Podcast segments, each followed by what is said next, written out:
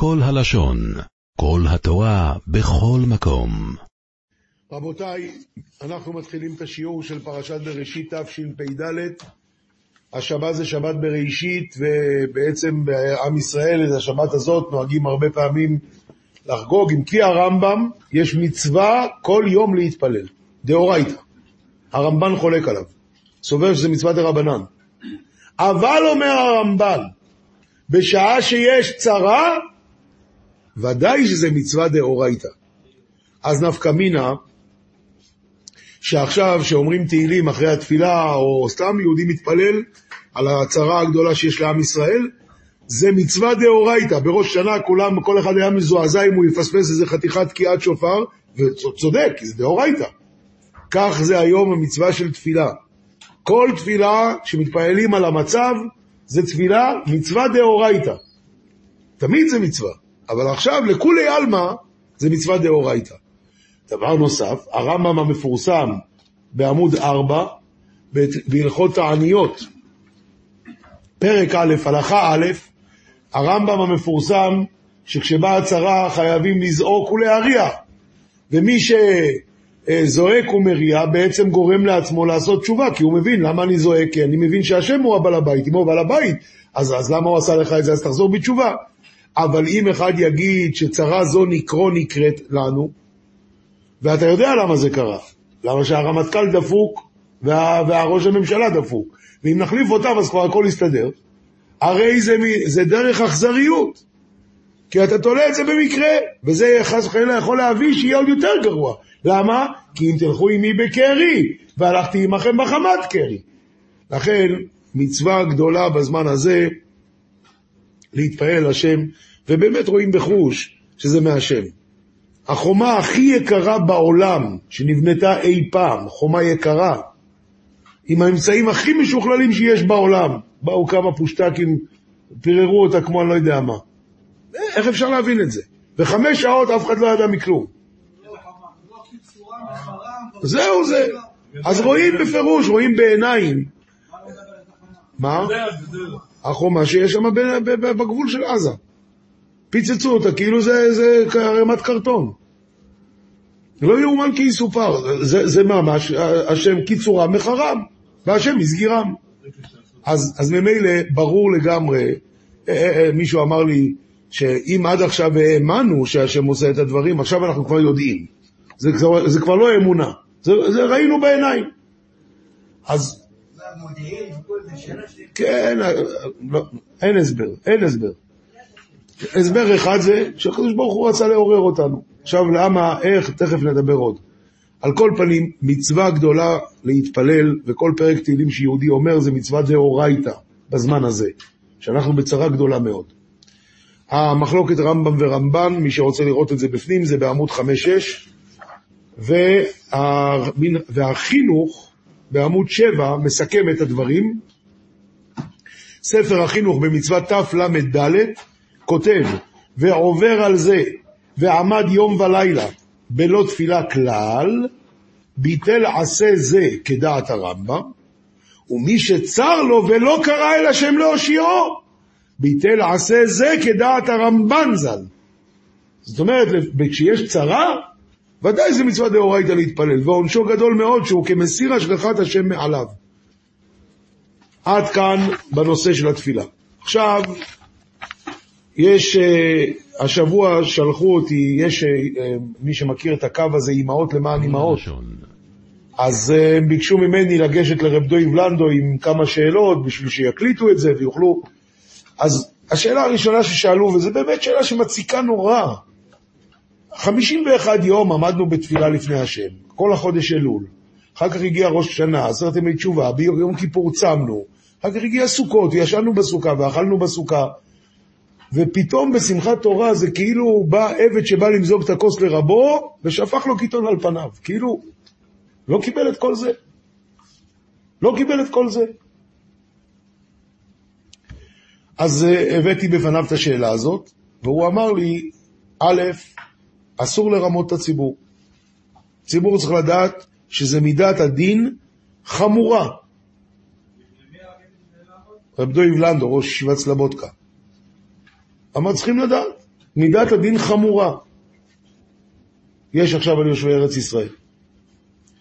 עכשיו, כשיש מידת הדין חמורה, מה צריכים לעשות? צריכים לחזור בתשובה, צריכים להתפלל. עכשיו אתה שואל אותי, אבל מה היה כל מה שעשינו? מי יודע כמה חמור זה היה אם לא זה? כל תפילה מתקבלת בשמיים, וכל מעשה טוב שיהודי עושה, הכל נלקח בחשבון. וכל מה שעשינו 51 יום, ודאי שזה עזר מאוד מאוד. מי יודע מה היה אם לא? אבל רואים שזה לא מספיק, אז צריכים להמשיך להתפלל. וצריכים להמשיך להתפלל ולעשות מעשים טובים, ולשכוח מהדברים הקטנוניים. תחשבו, לפני שבוע על מה רבנו? מי יהיה ראש עיריית בני ברק? את מי זה מעניין היום בכלל? על איזה דברים קטנוניים רבנו? ואת מי זה מעניין היום? מי, מה, איפה זה יהיה ואיפה הוא יהיה? ו... עזוב, וזה דברים קטנוניים שבינינו אחד עם השני, אלה, זה מה שצריך לעשות עכשיו, לעזוב את הדברים הקטנוניים, לעשות מעשים טובים, ואחרי זה הוא אמר לי, יש מאמר שלא לא אני המצאתי אותו ככה, הוא אמר לי, צריכים להיות גוט, פרום ונקלוג בעברית. צריכים להיות טוב, להיות איש טוב, להיות בן אדם טוב. דבר שני, צריכים להיות דתי. פרום זה דתי. להיות אדם דתי. מה זה נקרא להיות אדם דתי? קיים את המצוות. להתחזק במצוות. להתחזק מצוות אנחנו הרי מקיימים, אבל חובות הלבבות, האמונה, הביטחון, צריכים להיות דתי. הדבר השלישי, קלוג. קלוג זה נקרא חכם. חכם, הכוונה להיות הגיוני, להתנהג בצורה נורמלית, הגיונית.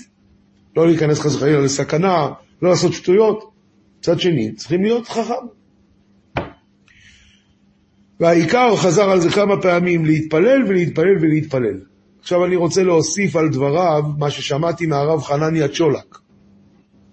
בראש השנה, ביום הראשון, הוא תמיד מדבר אצלנו בבית הכנסת. אז הוא סיפר את זה השנה, שהיה איזו תקופה קשה, הוא אפילו לא אמר שהוא לא זוכר מאיזה תקופה קשה הייתה, בכל אופן הוא נכנס לסטייפלר. הוא אמר לו, מה השם רוצה, מה קורה כאן? אז הוא אמר לו, מה? צעק עליו, ואת, ואת השואה אתה מבין? אז הוא ניסה להפוך את השאלה מכיוון אחר, פשוט צעק עליו. ושיש מיליון יהודים אתה מבין, ביניהם צדיקים ותלמידי חכמים וזה. אז הוא, הוא, הוא הפך את השאלה עוד פעם, הוא אמר לו, אבל, אבל מה אנחנו צריכים לעשות עכשיו? מה, או, עכשיו הוא חייך אליו. עכשיו אתה מדבר לעניין, זה השאלה. אנחנו לא שואלים למה זה קרה. מי יודע? מי יודע חשבונות שמיים? אבל אתה שואל מה צריכים לעשות עכשיו, או עכשיו אתה מדבר לעניין. זה שאלה. אז הסטייפלר אמר לו, אז תתחיל עם זה שת, שתכוון לפחות בברכה אחת. זה נקרא להתחזק. זה נקרא. מה אתה חושב, שאתה יכול לקחת את הכל בבת אחת? אתה לא יכול לקחת את הכל בבת אחת. אבל תתחיל עם זה שתתחזק בברכה אחת. זה, עכשיו, עכשיו דיברת על העניין. אז ממילא, אז מה היה 51 יום? זה לא שאלות שאנחנו יכולים לשאול בכלל. אין לנו שום מדד לחשבונות של הקדוש ברוך הוא. כל השאלה היא, אז מה מוטל עלינו עכשיו? זה השאלה. מוטל עלינו להתפלל ולהתחזק, זה מה שמוטל עלינו. עכשיו, תראו בעמוד 12, 13, 14, 15, 16, יש כאן שיחה שאמר רב דוד פוברסקי בישיבת פונביז' במוצאי יום טוב ראשון של סוכות תשל"ד. מה היה אז? מלחמת יום כיפור פרצה ביום הכיפורים, ממילא אף אחד, כולם היו בישיבה, והישיבה פשוט נשארה, לא הלכו הביתה. ויותר גרוע מזה, שהייתה גם ההפעלה, מי שעוד זוכר את הימים ההם, היה אסור להדליק אור בלילה. אז ממילא גם לא היה יכולים ללמוד. אז בלילות הראש ישיבס אמרו דרשות, אמרו שיחות. וזו שיחה שהוא אמר במוצאי יום טוב ראשון של סוכות, תשל"ד. והוא דיבר על זה שמתפללים עכשיו הרבה פרקי תהילים, ובין השאר מתפללים אה, אל, אל, תשקוט, הש... אל, איך, איך כתוב שם בפסוק? אה, מה? אלוקים אל דומי לך, אל תחרש ואל תשקוט אל. אז דיבר על הפסוק הזה. הוא התחיל עם זה, תגיד לי, אני רואה שאתם רגועים. זאת אומרת, כן, בסך הכל, לא רואה שעושים דברים מיוחדים מאוד. אז תסבירו לי למה אתם רגועים. אני יודע למה. כי אתם סומכים על צה"ל. אנחנו חזקים, יש לנו טנקים, הברית שלחה עכשיו מטוסים, חבל לך על הזמן. מה אתה, מה אתה, מה אתה, זה הסיבה שאתה רגוע, נכון? ואז כל אחד אומר, לא, לא, לא, מה פתאום, לא, לא, כוכבים ועוצם ידי, חס וחלילה. לא, אני סומך על השם. אה, אתה סומך על השם. בוא, תגיד לי אתה, כשאדם יש לו חולה בתוך הבית, שאין מה לעשות, מה הוא עושה? הוא סומך על השם. ואז מה הוא עושה? ואז מה הוא עושה? הוא אמר לציבור, שיגיד לי אדם אחד שהוא כבר צם יום אחד, חצי יום. חצי יום. הוא הוסיף, היו זמנים שכשהיה לאדם היה חולה בתוך הבית, אז היית תופס אותו באמצע הלילה, פותח את ארון הקודש, מכניס את הראש פנימה ובוכה. שמענו שמישהו עשה דבר כזה? אדם הולך לחפש למי לתת צדקות, איזה מעשים טובים לעשות. לא שמענו. מה אתה רגוע? אתה סומך על השם? אם אתה סומך על צה"ל, אז למה אתה רגוע?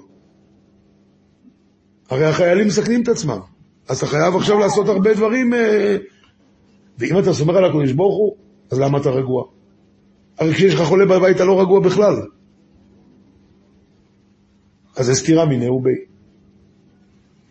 דבר שני שהוא דיבר, על ה... אולי נקרא את המילים שלו בפנים, כי זה ממש, אה, תראו בעמוד 13 בחלק השני, התחתון.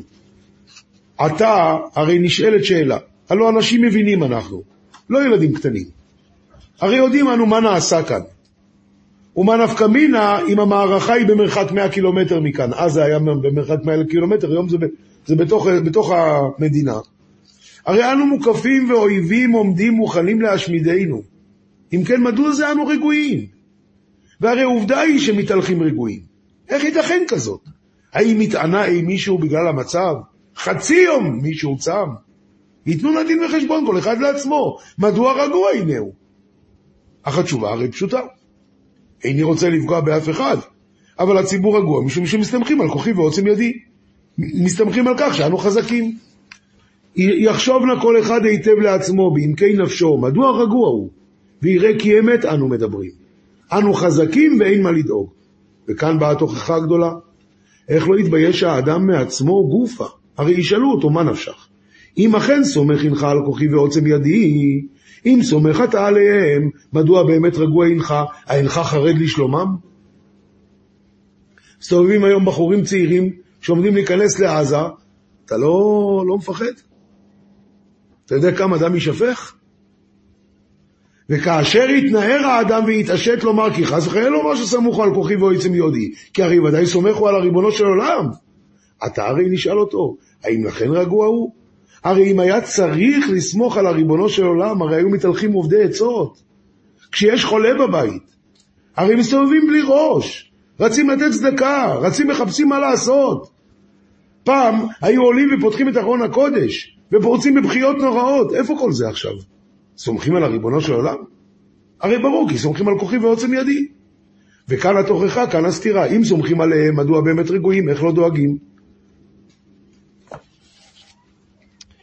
אחרי זה הוא מדבר על הנושא של נושא בעול, על העניין של נושא בעול עם חברו. הוא, הוא מדבר פה כמה אימהות לא ישנות בלילה, כמה אבות לא ישנים בלילה, וזה וזה. היום אנחנו לא צריכים להגיע עד שמה. כמה מתים עוד לא יודעים שהם מתו? כמה לא זיהו אותם עדיין? כמה עוד לא קברו? כמה יהודים ישבו השבת שבעה? שבת בראשית. כמה יהודים ישבו שבעה? ומי מדבר על אלה שהקרובים שלהם נמצאים בעזה? יש לי הרב, הרב אה, ברונפמן, הוא צלצל עליי השבוע כמה פעמים, ממש מזועזע מהשאלות ששאלו אותו. הוא אומר, לפחות שלושה אנשים צלצלו אליו, שהצבא הודיע להם שהקרובים שלהם מתו, אבל הם בעזה. ועכשיו, כן, הצבא יודע שהם מתו, אבל הם נמצאים בעזה. מה השאלה שלהם? האם יש לו דין של אוינן? או אם לשבת שיבה? אתה מבין באיזה שאלות אנשים... כמה חתונות התבטלו השבוע? כמה, כמה צער נגזר על עם ישראל? כמה צער נגזר על עם ישראל? אז אה, לפחות להרגיש את הקצת נושא בעול, זה הנושא השני שהוא דיבר עליו. נושא בעול. הוא, סיפר, הוא מספר פה שהיה אחד, הסבא מקלם הלך פעם לבקר חולה עם עוד שניים, שני גדולים, הוא לא אומר מי. והחולה הזה היה צריך לשכב 24 שעות ביממה על הגב, בלי לזוז. כשיצאו, אז שאל הסבא את אותו, את אחד מהם, תגיד, כמה פעמים ב- בלילה אתה מסתובב מימין לשמאל, משמאל לימין? מהגב לבטן, מהצד הזה לצד הזה. כמה פעמים בלילה? אז הוא אמר לו, למה הרב שואל? אז הוא אמר לו, אס שמקט הרציחה. זה מריח רציחה. אז אמר לו, מה? הוא אומר, זה שאתה לא חושב על זה עכשיו. ראית בן אדם שלא יכול לזוז 24 שעות מהגב. ואתה לא חושב על, על, על הצער שלו. כמה פעמים בלילה אתה מסתובב? אתה לא מרגיש את הצער? זה מריח רציחה. ככה אמר לו הסבא מקדם.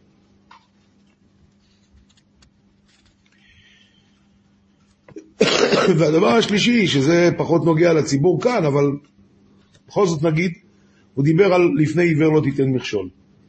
אומר, אם בחור ישיבה מסתובב ברחוב בזמנים כאלה, אז מה, האימא שהבן שלה שמה מסתכלת, אומרת, אה, הבן שלי שוכב עכשיו שמה מתחת לטנק, מסכן את החיים שלו, והוא מסתובב פה.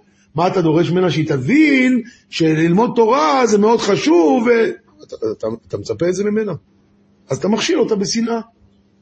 צריכים להיזהר גם בזה. עד כאן העניינים האלה, העניין הזה. עכשיו, אני רוצה להגיד לכם משהו מאוד מאוד מאוד מדהים, אבל לא הספקתי להכניס את זה לחוברת.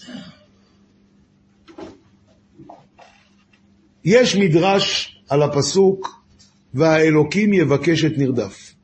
איפה הפסוק הזה כתוב? קהלת. פרק ג' בקהלת, פסוק ט"ו, והאלוקים יבקש את נרדף. אומר המדרש, אני אקריא את לשונו.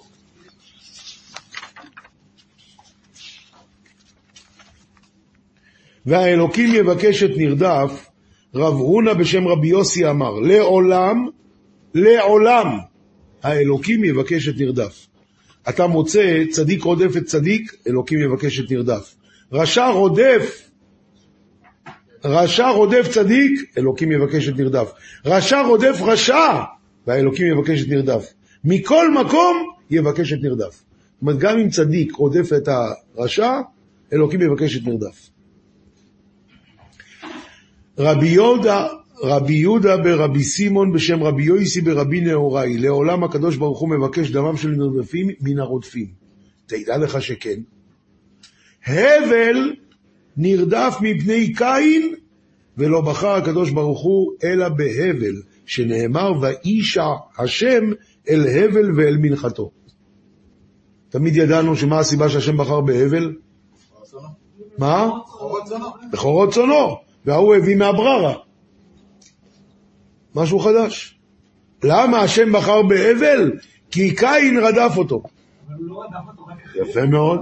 זה מציק השאלה הזאת. הרי מאיפה התחילה הרדיפה? הרדיפה התחילה מזה שהשם שמע אל קין, ולא, אל, אל הבל ולא אל קין. אבל באמת המפרשים מעירים את זה, והמפרשים עונים פשוט. כתוב במדרש שהם חילקו ביניהם את העולם חצי חצי. קין אמר להבל, שמע, אני לוקח את הקרקעות, אתה לוקח את המטלטלים. הם היו שני אחים. יורשים את אדם הראשון. אדם הראשון עוד היה חי, אבל זה החלוקה. אני לוקח קרקע, אתה לוקח מטלטלים. אמר לו, בסדר. אמר לו קין, יופי, אז תפרח באוויר. אני לא מרשה לך לעמוד על הקרקע שלי. שם זה התחיל. וזה היה הרדיפה שקין רדף את הבל. ומשם זה התחיל, ולכן השם שמע אל הבל ואל מלכתו, ואל קין מלכתו לא שעה. עד כאן ההסבר במדרש. עכשיו, כותב רבינו הקדוש החפץ חיים, פרשת בראשית בספר חפץ חיים על התורה, על הפסוק ואיש השם אל הבל ואל מנחתו, כותב החפץ חיים, מביא את המדרש הזה, ואז הוא אומר, אם בזמן מן הזמנים, תקשיבו כל מילה, זה, זה החופץ חיים, אם בזמן מן הזמנים עם ישראל סר מדרכי השם ומתערב עם האומות, מתעורר רחמנא ליצלן קטרוג למעלה. למה? כי עם ישראל לא שומר על עצמו. מה קרה? מה? עם ישראל הסיר את הגדר. ואז מה? אז לכאורה, יש קטרוג, שהשם יגיד למקטרג, לך מפה. הוא אומר לו, מלך במשפט יעמיד ארץ, ונפסק חס וחלילה דינם לכליה. לא מפרידים בין יהודי לגוי. אז נפסק חס וחלילה דינם לכליה, כי מלך במשפט יעמיד ארץ. ואם יש קטרוג, אז יש קטרוג. כותב החפץ חיים, אבל הקדוש ברוך הוא ברחמיו המרובים, שרוצה הוא בתשובת רשעים, ואין הוא חפץ במיתתם. מה הוא עושה?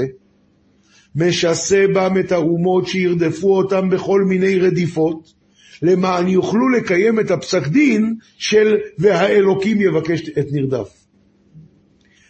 שאפילו צדיק רדף רשע, כל שכן כשאם רשע רודף את הצדיק. מה עושה הקדוש ברוך הוא? עושה שהגויים ירדפו את עם ישראל, ואז אנחנו נרדופים. אז מצד נרדופים הוא כבר יכול לעזור לנו. כי יש חוק, אלוקים מבקש את נרדף.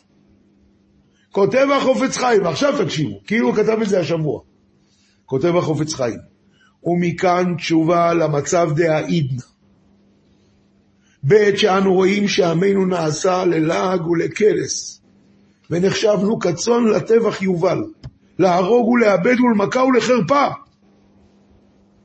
אזי עלינו לדעת כי יצא הקצף מפמליה של מעלה חס וחלילה לכיליון, ורק השם יתברך ברחמיו מהפך בזכותנו ומשתדל לטובתנו, ובשביל זה נעשינו לנרדופים במידה כל כך מבהילה, למען יקיים השם בנו את מאמרו להפוך בזכות הנרדף. וסוף סוף יעברו הרדיפות, וננצח את אויבינו, המה יכרעו ויפולו, ואנחנו נקום ונתעודד, ויקוים בנו, ולתתך עליון על כל הגויים אשר עשה. חופץ חיים על התורה, פרשת בראשית. כאילו כתב את זה השבוע.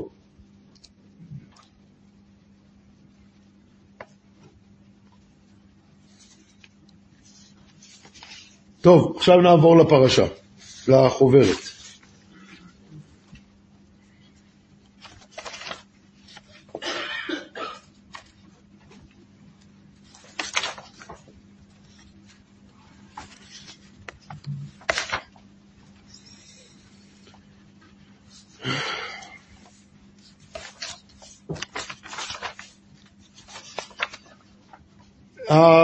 התורה מתחילה בראשית ברא אלוקים את השמיים ואת הארץ, רש"י אומר פסוק זה, אינו אומר אלא דורשני, מה פירוש? שמעת את הפסוק מדבר? מה זאת אומרת הוא אומר דורשני?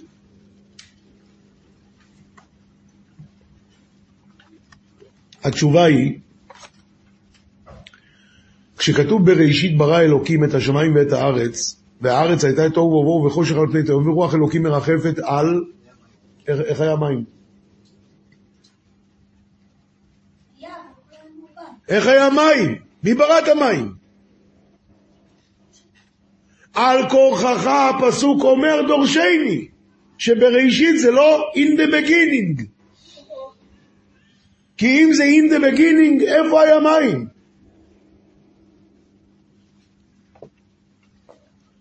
לכן הפסוק אומר דורשני. זה לא in the beginning, אלא ב זה בשביל. בשביל ראשית ברא אלוקים את השמיים ואת הארץ. הוא לא מדבר על סדר הבריאה בכלל. אלא, הוא אומר לך, בשביל מה השם ברא את השמיים ואת הארץ? בשביל ראשית. מה זה ראשית? התורה שנקראת ראשית, וישראל שנקראים ראשית, בשביל זה הקדוש ברוך הוא ברא את העולם. וישראל ואורייתא, סליחה, וקודשא בריחו וישראל ואורי זה חדו. זה רש"י לא אומר, זה, זה, זה משתמע מפה. בשביל מה הקדוש ברוך הוא ברא? בשביל עם ישראל, בשביל התורה. אז בעניין הזה, שקודשא בריחו וישראל ואורייתא חדו, אז אתם יודעים שאנחנו לוקחים את הציצית ביד בשעה שאומרים את פרשת ציצית כל יום, נכון? כמה, כמה זה הציצית? תרי"ג. למה? ציצית בגימטריה 600, ועוד יש לך את השמונה חוטים וחמש קשרים, נהיה 613 תרי"ג. אז זה התורה. ומה עושים עם זה? מחזיקים את זה ביד. אז זה ישראל, הוא אוחז את זה ביד. ומה הוא אומר? אה, סליחה, לא, לא בקריאת שמע, אלא בברוך שאמר, גם מחזיקים את הציציות ביד. אז זה הוא אומר, וברוך שאמר והיה העולם, אז זה כבר הקדוש ברוך הוא. אז קודשא בריחו וישראל ואורייתא חדו. זה בברוך שאמר. עכשיו הוא מוסיף עוד. אם אתה רוצה, המילה שאמר בגימטריה, ישראל. מישהו עוד ער פה לחשבן את זה? זה, זה נכון? שאמר בגימטריה ישראל. והיה, ברוך שאמר, והיה, והיה זה אותיות י' כ' ו' כ'. נכון? או לא? כן? והעולם ברוך הוא ברוך, העולם בלי ו', העולם ברוך הוא ברוך, זה בגימטריה 613. קודשא בריחו ואורייתא וישראל חדו. עכשיו, היה לי קושייה גדולה. מה זה קושייה? כאילו, פעם ראשונה שמתי לב לזה. כל יום אנחנו אומרים בבוקר, צור ישראל, קומה בעזרת ישראל. זה אומה אחת. ופדחין אומה אחד. יהודה וישראל. אז זה שתי אומות. אז למה קומה רק בעזרת ישראל?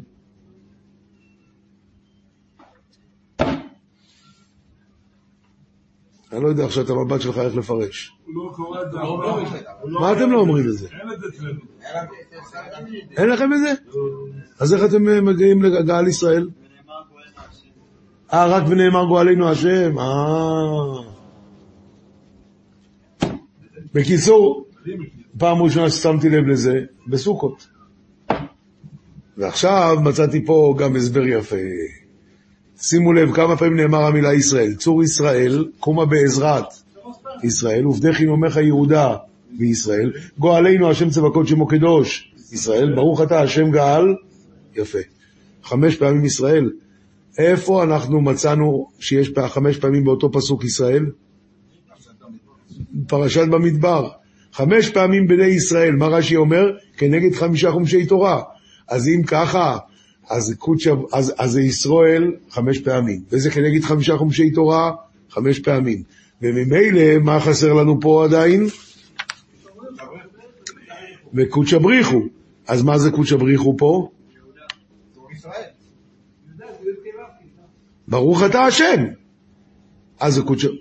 ברוך אתה השם גאל ישראל, אתה מברך אותו. מה?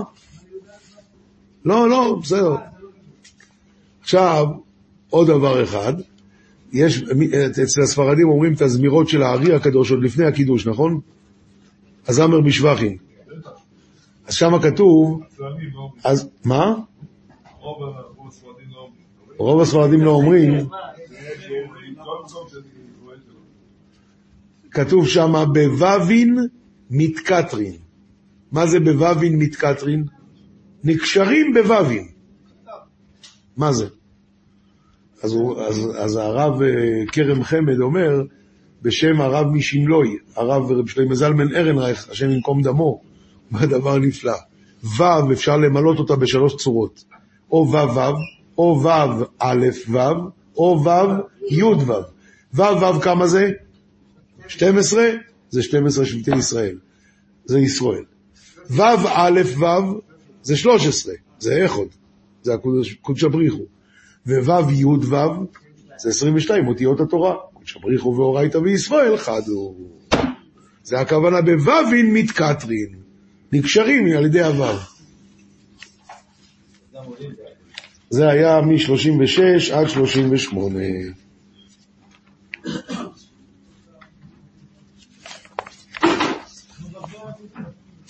מה? כן, נכון.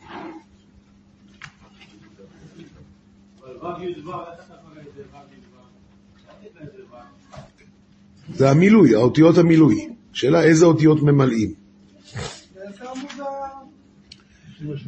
מ-36 עד 38.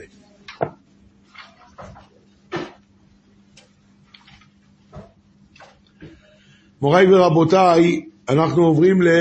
לירח. הירח כתוב בגמר... בתורה. בהתחלה כתוב שני המאורות הגדולים, אחרי זה כתוב המאור הגדול והמאור הקטן, והגמרא דורשת את זה במסכת חולין, בדף ס', דורשת הגמרא, שבאמת הוא ברא אותם שווים בהתחלה. ואז באה הלבנה וקטרגה, מה היא אמרה?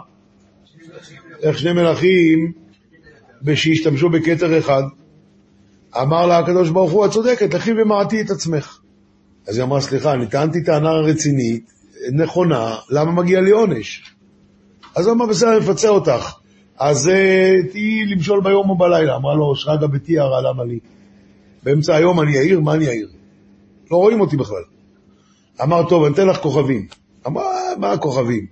אמר, את יודעת מה? מהיום כל הצדיקים יקראו על שמך. דוד הוא הקטן, כי קטן יעקב.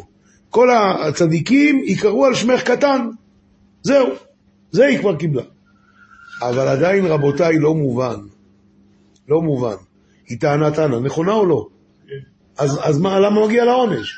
אתה נותן לה עונש, היא אומרת, אבל מה, למה מגיע לי עונש? ואז הוא אומר, טוב, אני אתן לך פיצוי. אם לא מגיע לה עונש, רק שנייה, אם לא מגיע לה עונש, על מה הפיצוי? תחזיר אותה למקום. כן, מגיע לה עונש. למה? למה לא? לא לבד, היא רק אמרה. היא רק-? אין שני מלכים שול... אין שני מלכים שהשתמשו בכתר אחד, זה מה שהיא טענה, היא לא אמרה שלא יהיה שמש.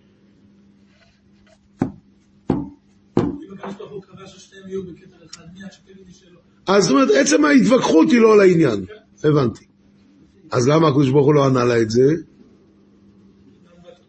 לא, אמר, אמרת, אמרתי דבר, טוב, ניתן לך פיצוי, למה? מוריי ורבותיי, אמר רב נוסן וכטפוגל. רב נוסן וכטפוגל היה, מה? המשגיח של ישיבת לייקווד, זכר צדיק לברכה. אז הוא ענה, גוואלדיק, תקשיב, תקשיב מה שהוא ענה. אמר רב נוסן וכטפוגל, את באה לקדוש ברוך הוא ואת מדברת איתו על זה שאת מלכה בכתר? עם מי את מדברת? איך הלך בדעתך שאת מלכה? שני מלכים, כתר אחד, עם מי את מדברת? על זה הגיע לעונש. מה? לא יודע למה. כדאי לכם, כדאי לכם לראות את זה בעמוד 53. הגמרא נמצאת קודם, הבאתי את הגמרא בעמוד 49-50. בעמוד 53, אז אומר הרב, הרב ומה הטענה? ביאר המשגיח, כשעומדים ליד המלך השם, צריך להיות כזו התבטלות גמורה למלך, ואין שום מקום לדבר על מלך וכתר. ואם מדברים על מלכות וכתר כשעומדים ליד בורא עולם, אז חסר בהכנעה. לכן אמרו לה, לכי ומעטי את עצמך.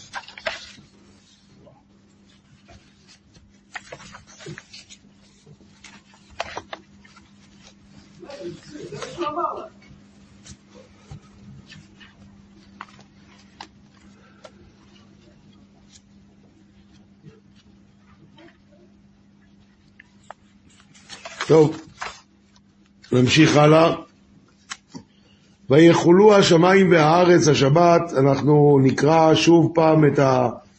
בריאת השבת, ויחולו השמיים והארץ וכל צבעם, ויכל אלוהים ביום השביעי מלאכתו אשר עשה, וישבות ביום השביעי מכל מלאכתו אשר עשה. האור החיים הקדוש, רבותיי, מחדש חידוש מאוד מפורסם ומאוד מחודש, אבל האור החיים הקדוש, אומר האור החיים הקדוש, כשהקדוש ברוך הוא, הוא שואל קושייה, כתוב שמי שאומר ויכולו ביום שישי בלילה, זאת אומרת בליל שבת, אז מה? נעשה שותף. שמעת פעם על עסק שמתנהל כבר 5,700 שנה, בא בן אדם ובלי להשקיע נהיה שותף? מה שייך, איך אפשר להיות שותף? העסק הזה מתנהל כבר 5,700 שנה. 5,784 שנה. איך פתאום אתה נהיה שותף? מה עשית? איך נהיית? אומר האור החיים הקדוש, כשהקדוש ברוך הוא ברא את העולם, הוא ברא אותו לשישה ימים. שומרים שבת, העולם מקבל עוד שבוע. שומרים שבת, מקבל עוד שבוע. ממילא, אדם ששומר את השבת ואומר ויחולו, אז הוא באמת נעשה שותף.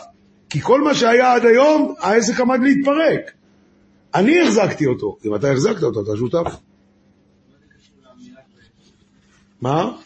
ויחולו זה ה... שמירת שבת תלויה בזה שאתה מכיר בזה, אחרת מה עשינו?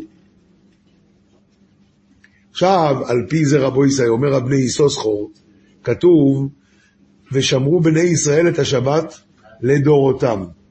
הוא אמר את זה לך? כשהוא אמר ושמרו בני ישראל את השבת, הוא מדבר אליך? כן? בשביל מה צריכים לדורותם? הרי גם לך הוא אמר את זה וגם לאבא שלך, וגם לסבא שלך וגם לבן שלך. אז מה צריכים להגיד?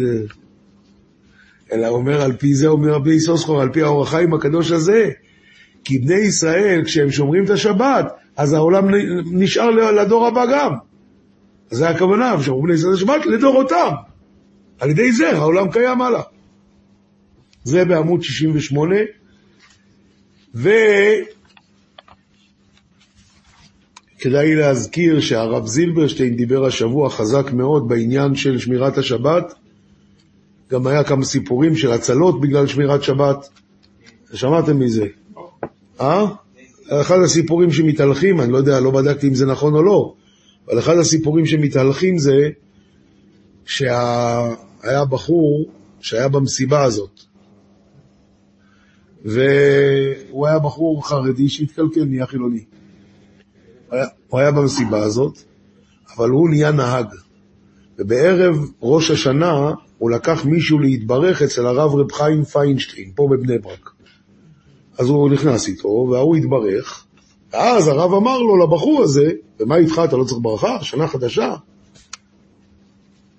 אז הוא אמר לו, שמע, אבל בשביל ברכה צריכים לעבוד, זה לא ככה. אני מבקש ממך, נעשה עסק. אתה מקבל על עצמך את השבתות של חודש תשרי, ויהיה לך שנה טובה. אז הוא קיבל על עצמו. עכשיו, במסיבה הזאת הוא היה, כנראה זו הייתה מסיבה שהתחילה עוד לפני שבת. כמה ימים. מה יכולים לעשות במסיבה כמה ימים? טוטו טוטו? מה זה? על כל פנים, הוא היה, וכשהגיע כבר קרוב לשבת, אז הוא אמר, פה אני לא אוכל לשמור שבת. אז הוא אמר לכמה חברים שלו, אני נוסע, מי בא איתי? עוד שני חבר'ה נסעו איתו. וככה הוא, כן, כדי לא לחלל את השבת. וככה הוא ניצל. מה? אז יהיה לו שנים טובות. וגם גם אומרים שאחד המושבים, או שני מושבים ששמרו שבת, אז לא פתחו את השער. אה? סעד, שומר, זה קיבוץ, זה קיבוץ שומר שבת. ומי עוד? עלומים? לא יודע. לא, לא נכנסו. לא נכנסו. היה להם מכון של בתי כנסת, תמיד בישיבה היית לא מכיר אותם. התבלבלו שם ועשו בן גשם, עשו זום. ואתם אנשי כנסת. יכיני? אה. אז שני אלה שהיו סגורים, אז זה, זה באחד, היישובים, אמ, יכין, יכין, יכיני. כל הלשון. ועוד כמה סיפורים כאלה שבגלל שמירת שבת, אה, שוטר אחד שהיה אמור לשמור במסיבה הזאת, כיוון שהוא אמר, אני שומר שבת, אז הוא לא לקח את ה- את הג'וב.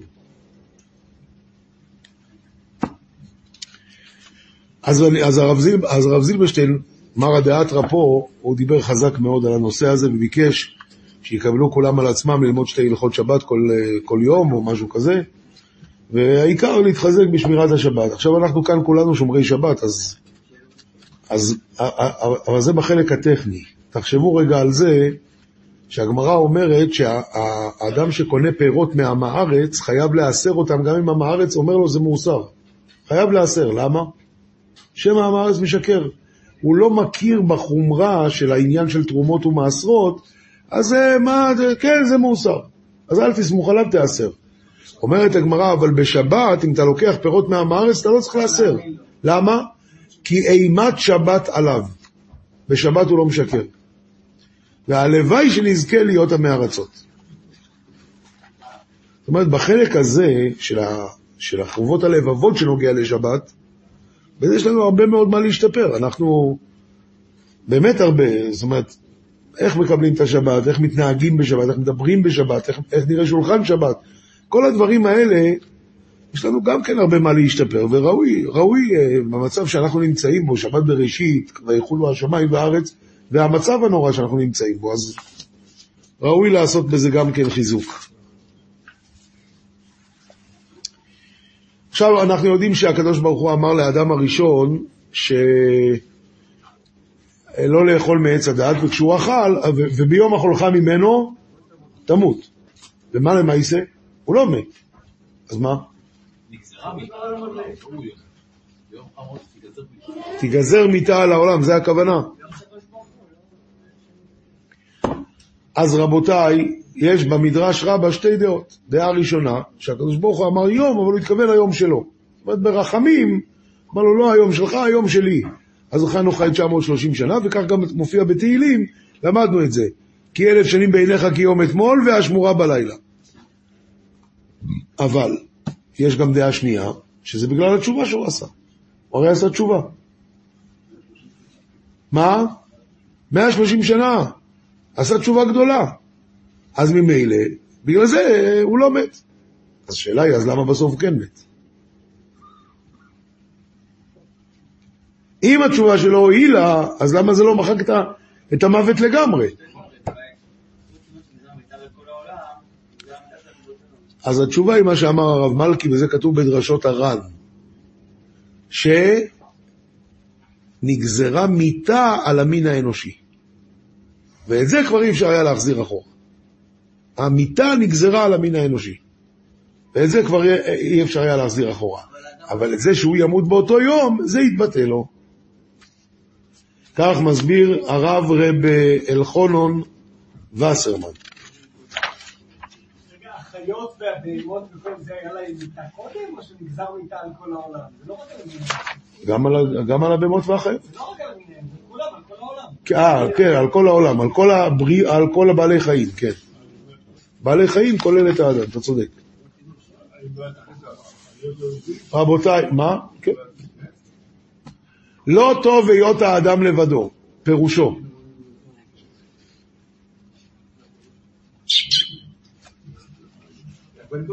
מה? למי לא טוב? למי לא טוב? לא טוב היות האדם לבדו, למי זה לא טוב? התשובה היא למין האנושי, לעולם. לא טוב היות האדם לבדו. אחד אמר פעם, כתוב מצא אישה מצא טוב, לא מצא, עוד יותר טוב. אז, אז זאת אומרת, אדם יכול להחליט שהוא לא, מה, הוא לא רוצה את זה. אבל הוא מחויב לזה, מצד מה?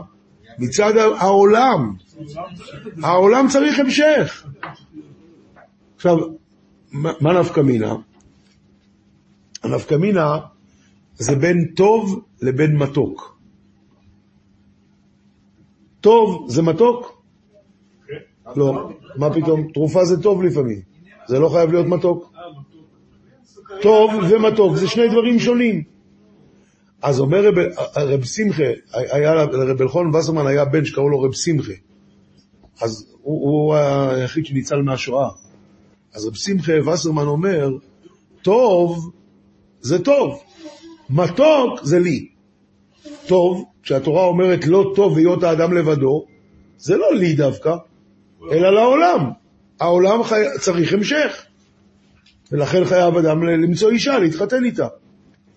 מתוק זה מה טוב לי, אז ההוא יכול להגיד, שמע, לא מצא עוד יותר טוב, לי זה לא מתוק. אבל זה שזה לא מתוק, זה לא יעזור לך כלום. עדיין אתה חייב להתחתן ולא לילדים. זה מה שהתורה מצווה. ויש בזה עוד נפקא מיני. הגויים גם מתחתנים, וגם מולידים ילדים, כי גם הם מבינים שהעולם חייב להיות עם המשך. אבל זה שהתורה מצווה אותנו, היא מצווה אותנו על הרבה מעבר לזה. מצווה אותנו גם לחנך את הילדים האלה. לחנך אותם לחיי תורה ומצוות, לשמירת שבת, ללימוד תורה, לאמונה. כל הדברים האלה זה מחויב רק לנו. וזה דבר שהקדוש ברוך הוא נתן לנו, חייב אותנו, מעבר למה שהוא חייב את כל המין האנושי. כל המין האנושי חייב להמשיך את העולם. אבל זה דבר שציווה רק אותנו.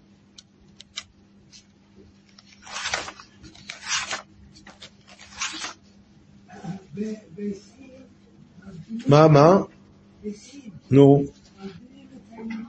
אז מה אתה שואל קושייה עליי? או על ה... המציאות.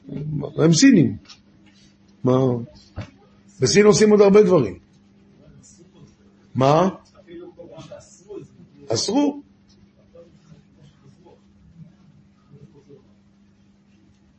אה, רצית לומר שהגויים לא עושים ככה, זה הכוונה. סליחה, לא הבנתי מה, מה כבודו אמר. בסדר? נכון.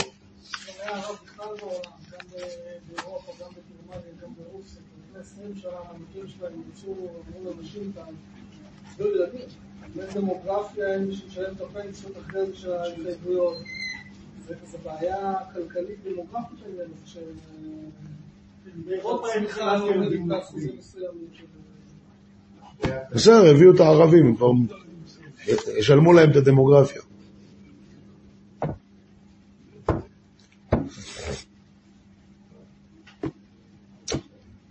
עכשיו תראו רבותיי, שני, שני דברים שלא כתובים בחוברת. אחד, הקדוש ברוך הוא שואל את קין, למה חרא לך ולמה נפלו פניך? מה, מה זאת אומרת, מה השאלה? הרי לא קיבלת את הקורבן שלי. אתה לא מבין למה חרא לי?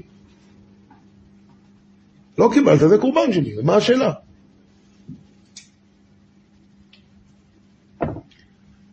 אומרים המפרשים, מה זה? הערמה? אה, כאילו תפס אותו בשקר? אולי. אומר לו אחרי זה, לא אם תיטיב סייס, ואם לא תיטיב, לפתח אתה תרובץ, נו. ומה השאלה כאן, למה, למה חרא לך? אז זה, זה כן מה שאתה אומר, רק אני אסביר את זה יותר.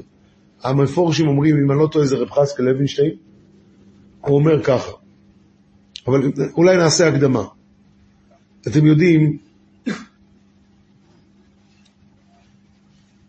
הרב בן ציון סנה לפני הרבה שנים שלח דבר מעניין מאוד. יש בדיחה שהיה פעם אחד שעובד במכס, והיה מוצלח מאוד לתפוס את כל הגנבים, את כל המבריחים. יום אחד הגיע מישהו עם, אה, עם מריצה מלאה חול. אז אמר לו, מה יש לך פה? אמר לו, חול. אמר לו, חייך, נו, תפסיק. אמר לו, אני אומר לך, זה חול. לקח מסננת צינן, לקח קרני רנטגן, לקח MRI, ראה שזה רק חול, אמר לו, טוב, תלך. מחרת הוא הגיע עם עוד מריצה מלאה חול. אמר לו, מה? אמר חול. הוא תפסיק. אמר לו, נשבע לך זה חול. ההוא לא אמר, אותי לא מפרע. הוא בטח רוצה להרדים אותי כל יום עם חול, ואחרי זה יביא את המכה. אצלי אין משחקים. כל יום שלוש שעות עבד איתו, נהיה תור עד אמריקה. אבל לא מצא כלום. בסוף, נס קרה אחרי חצי שנה, הפקיד הזה יצא לפנסיה. ואז יום אחד נפגשו באיצקוביץ'. אומר לו, תגיד לי, מה הברחת? את האמת. אומר לו, את המריצה. זה הבדיחה. מה הוא הוציא מזה הרב בן ציון סנה? הוא כלומר, היצר הרע בא לבן אדם, מכשיל אותו בחטא. הבן אדם, מה זה בדיכאון, חטאתי וזה. והוא בטוח שזה מה שעניין את היצר הרע. לא זה מה שעניין אותו. אתה חושב שהבוץ מעניין אותו? המריצה מעניין אותו. מה זה המריצה? אדם עצוב לא מסוגל להצליח כלום. אדם שמח יכול לעשות הכל. מה שהוא רצה ממך זה את המריצה שלך. מה זה המריצה של בן אדם? זה השמחה. הוא רוצה להפיל אותך בדיכאון, בדיכאון אתה כבר שלו. זה הנקודה. בא הקדוש ברוך הוא לקין, אמר לו, תגיד, למה אתה נראה ככה? מה, מה קרה? לא, מה זאת אומרת מה קרה? הוא אומר, אני מבין, אני יודע מה קרה. אבל אני מסביר לך, אם תיטיב, שאת. אם העצבות שלך באה כדי לקדם אותך, עכשיו אתה מבין שטעית, אז אתה תעשה עכשיו דברים יותר טובים, מצוין. אבל אם אתה עצוב בשביל דיכאון, בשביל לשכב אפאתי, לפתח אתה רובץ, זה רק ההתחלה. העצבות הזאת תביא אותך לעבירות הרבה יותר גדולות. ובאמת, מה קרה לו בהמשך? הוא רצח. בגלל מה? בגלל שהוא היה עצוב. וזה יסוד גדול מאוד. ונפקימי גם עכשיו, בזמן הזה, אמרתי לכם בתחילת השיעור, שדיברתי עם רב דויב לנדו השבוע, אז זה גם אחד מהדברים שהוא אמר. עם ישראל בכל מקום בעולם שבור ורצוץ. כולם שבורים ורצוצים. אבל יש שבור ויש עצוב. דיכאון. שני דברים. נכון, כולנו שבורים, והמכה היא נוראה, וה, וה, אי אפשר לסבול את מה שקרה, אבל זה לא סיבה לשכב אפאתי. עדיין צריך להיות עם כוח לתקן את מה שצריך. וזה מה שדורשים מאיתנו. תפילה, תשובה, כל הדברים האלה. לשכב אפאתי, בזה, אני, עכשיו אני עצוב, זה לא, זה, לא, זה לא תכלית. צריכים להיות, בשמחה קשה להיות, אבל צריכים אה, את הכוחות להמשיך הלאה. לא להישאר במצב הזה ולא להישאר ב, אה, בדיכאון, בעצבות. עוד דבר אחד, גם לא כתוב בחוברת, אתם יודעים רבותיי, שהקדוש ברוך הוא אמר לו ביום אכלך ממנו תמות. ואחרי זה הוא אמר למלאכים, שמע, אין האדם עכשיו כאחד מאיתנו, ואם הוא יאכל מעץ החיים, החי לעולם, אז תוציאו אותו מגן עדן. כאילו מה, הקדוש ברוך הוא פחד שיחיה לעולם? מה, הוא, אין לו מה לעשות נגד עץ החיים כאילו? זה משהו כזה עמיד גם מול הקדוש ברוך הוא, חס וחלילה. יש משהו שעמיד מול הקדוש ברוך הוא. מה, מה, מה הפחד הזה? והוא יאכל מעץ החיים וחי לעולם. שיחיה לעולם. ואם אתה רוצה תמיד אותו, מה הבעיה?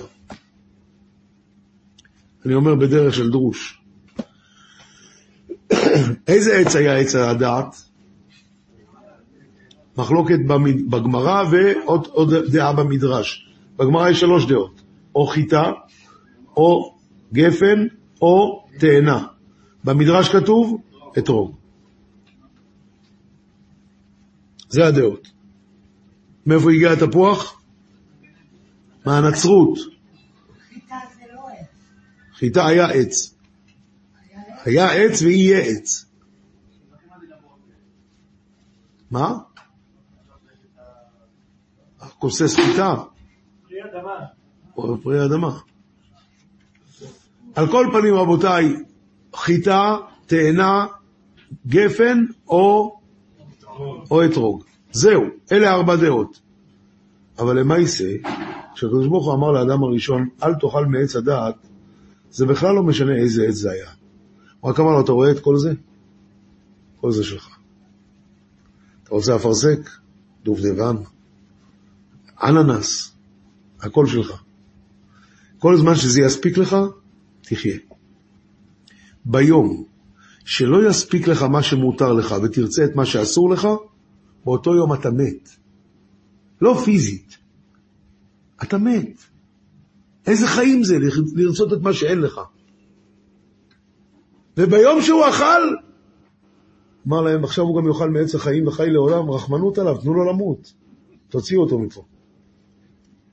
זה חיים זה? ביום שאתה מתחיל להסתכל על מה שאין לך, אין לך חיים יותר. זה קנאה. זה קנאה. קנאה זה קין. יפה מאוד.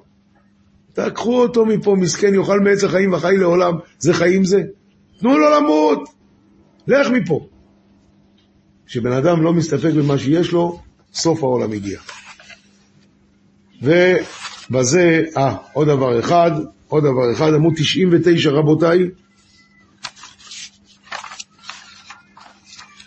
בזיעת אפיך תאכל לחם.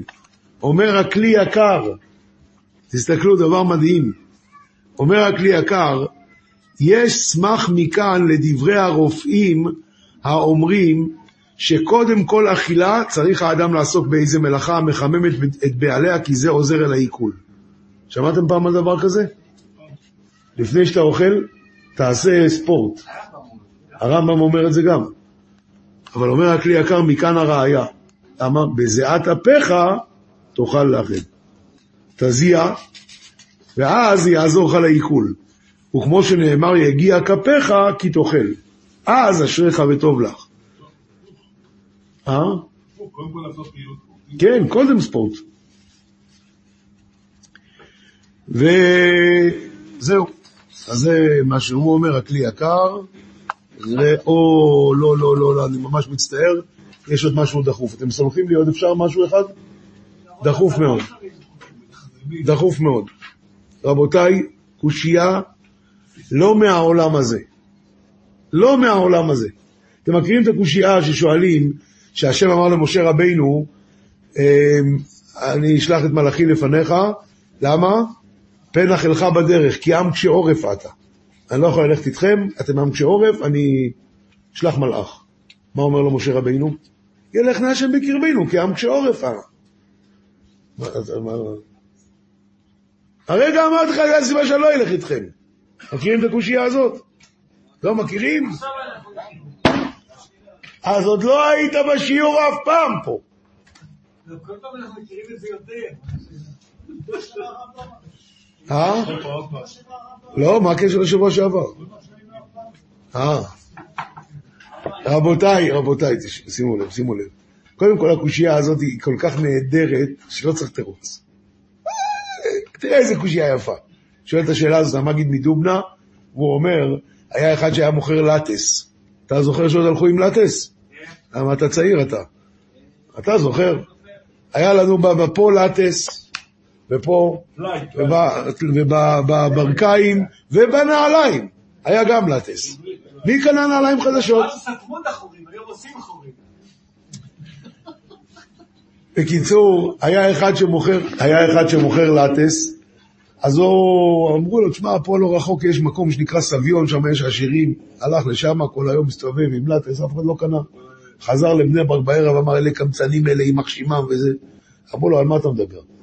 הם עשירים, הם לא קונים לטס, הם מחליפים מכנסיים כשצריך. פה תבואו בבני ברק, פה צריכים את זה. אנשים פה אין להם כסף, יקנו ממך. בא משה רבינו לקדוש ברוך הוא אמר לו, תראה ריבונו של עולם, אתה אמרת לי שיש לך י"ג מידות של רחמים, נכון? מה זה? מה זה? זה לטס, נכון? מי צריך רחמים? מי שעושה שטויות. זה לטס. עכשיו איפה אתה רוצה למכור את זה? למלאכים? שם לא קונים מזה. הם לא צריכים. ילך נא השם בקרבנו, כי עם קשה עורף. אנחנו עם קשה עורף, אנחנו נקנה את זה. ככה מסביר המגיד. עכשיו, למה אני אמרתי לכם את זה? כי קושייה כאילו אותה קושייה. אותה קושייה. תביא רק חומש, הנה יש חומש. סוף הפרשה, תפתחו סוף הפרשה. אבל דחוף!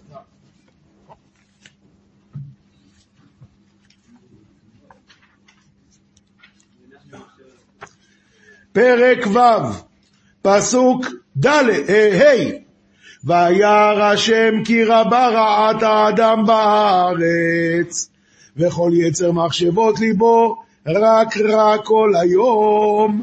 וינחם השם כי עשה את האדם בארץ, ויתעצב אל ליבו. ויאמר השם, אמחה את האדם אשר בראתי מעל פני האדמה. למה? כי כל יצר מחשבות ליבו רק רע כל היום. כי יש לה יצר הרע. די, גמרנו, לא יכול איתם. אני הולך להפוך את העולם. בסדר גמור, אז הוא עשה את זה. ואז, תפתחו בפרשת נוח, פרק ח', פסוק כ"א, פרק ח', פסוק כ"א, וירח השם את ריח הניחוח ויאמר השם אל ליבו, לא הוסיף לקלל עוד את האדמה בעבור האדם, כי יצר לב האדם רע מנעוריו. הסיבה להפוך את העולם, כי יש לו יצר הרע. הסיבה שיותר אני לא אעשה את זה, כי יצר לב האדם רע מנעוריו.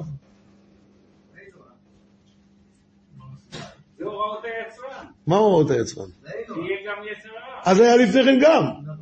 אותו יצרן, אותו יצר, אותו אדם.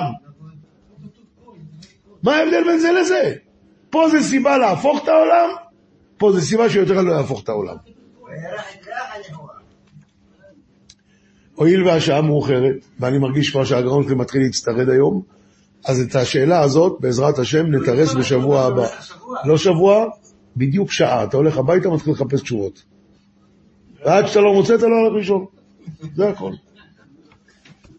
בעזרת השם נטפל בזה שבוע הבא, כל טוב לכם, לילה טוב, שבת שלום ובשורות טובות, אמן ואמן.